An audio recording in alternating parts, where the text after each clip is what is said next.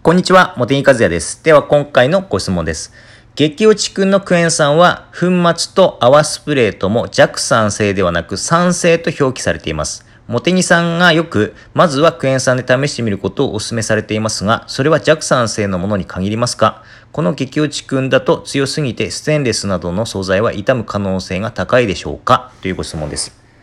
はい。あのーこの激落ちくんのクエン酸っていうのは、あの、レックの商品ですね。レックの商品には、あの、クエン酸がですね、粉のタイプと泡スプレーのタイプがあるんですよね。で、私はどっちも使っているんですけれども、この泡スプレーのタイプがとても優秀でですね、私も大好きなんですよ。何が、あの、いいのかというと、あの、泡で出るので壁面に密着するじゃないですか、べったり。すごい密着力高いんですよ。粉末のものを溶かしてクエン酸水を作ると、壁面に長くとどまってくれてないので、ペーパーで湿布するとかそういった工夫が必要ですよね。まあ、そこが手間だったりするんですけれども、まあ、それをしなくていいというところでお気に入りなんですよ。しかも、その泡って普通だったらですね、海面活性剤を使って泡を作るのが、まあ、一般的といいますか、まあ、常識的なところがあるんですよ。洗剤メーカー側の目線で見ると。でもですね、この泡スプレーは、激落ちくんのクエン酸の泡スプレーはですね、なんとですね、増粘剤を使って泡にしてるんですよ。で、これがですね、作り手目線から見ると、とてもすごいアイディアなんですよね。スプレーのトリガーのところが、あの、網目になってまして、そこにですね、粘性をつけたクエン酸水を勢いよくこう通してあげることで、泡状になるんですよね。泡状。だから海面活性剤は不使用なんですよ。だからナチュラルクリーニングをお使いの方っていうのは、あの、まあ、クエン酸使ってる方いると思うんですけれども、その海面活性剤を使いたくないっていう方いるじゃないですか。だからそういった方にもですね、あの、安心して使っていただけるように合成海面活性剤不使用になってるんですよね。そこのアイデアがすごいし、使いやすいっていうことで使っているんですよ。そこだけが特別であって、まあ、主成分はクエン酸で変わりないんですよね。あの水で薄まってるので、まあ、クエン酸を溶かして作ったものに増粘剤で粘性をつけてるというようなものなんですね。どちらも、うん、酸性です。はい。ただ酸性って言っても結構幅あるんですよ。あの、これはですね、家庭用品品質表示法のあの、ルールにのっとって、あの、洗剤っていうのは、裏面の液性というところに酸性とか弱酸性とか中性とかって表記しないといけないんですけれども、えっ、と、その弱酸性と、えっ、と、酸性のラインは確か pH が3.5だったと思いますね。3.5。で、えっ、と、pH が一番もう酸性度強いと、まあ、1になるじゃないですか。1。だから、1から3.5の幅なんですよ、酸性の表記は。で、もちろん、例えばトイレの尿石洗浄剤、例えばサンポールとか、茂木和也シリーズだとトイレ尿石落としジェルのようなものは、もう1の方に、なんですよね。1の方により近いもの。で、クエン酸は、本当にその弱酸性側の方に近いですね。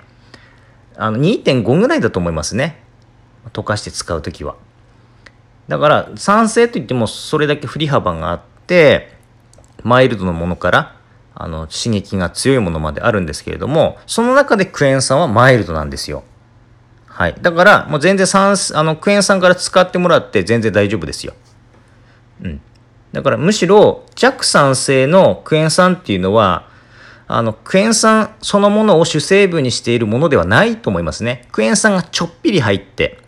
で、メインは例えば、あの、海面活性剤とか、まあ他の成分が入ってて、まあ、クエン酸がちょっぴり入って、場合によっては pH をですね、さらにマイルドにするために、pH 調整剤を入れてるようなものだったら、弱酸性っていう表記のものがあると思うんですけれども、基本的にはですね、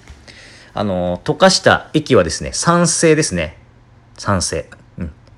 はい。ということになりますので、あの、クエン酸はまず基本的には弱酸性じゃなくて酸性だということになりますが、まあ、酸性だと、あの、ステンレス傷むんじゃないですかというふうな可能性ですね。可能性は高いんじゃないですかということにつきましては、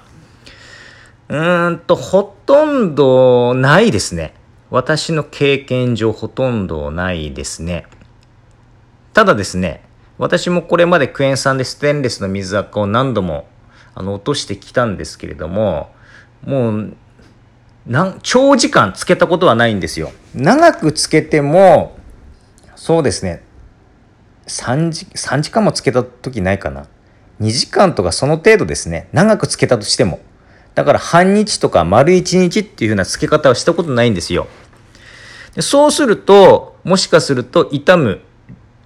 ことはあるのかもしれないです。ただもう1時間、2時間程度だったら、まあ、基本的なステンレス、普通の水回りに使っているステンレスはですね、あの、傷むっていう可能性はですね、非常に低いです。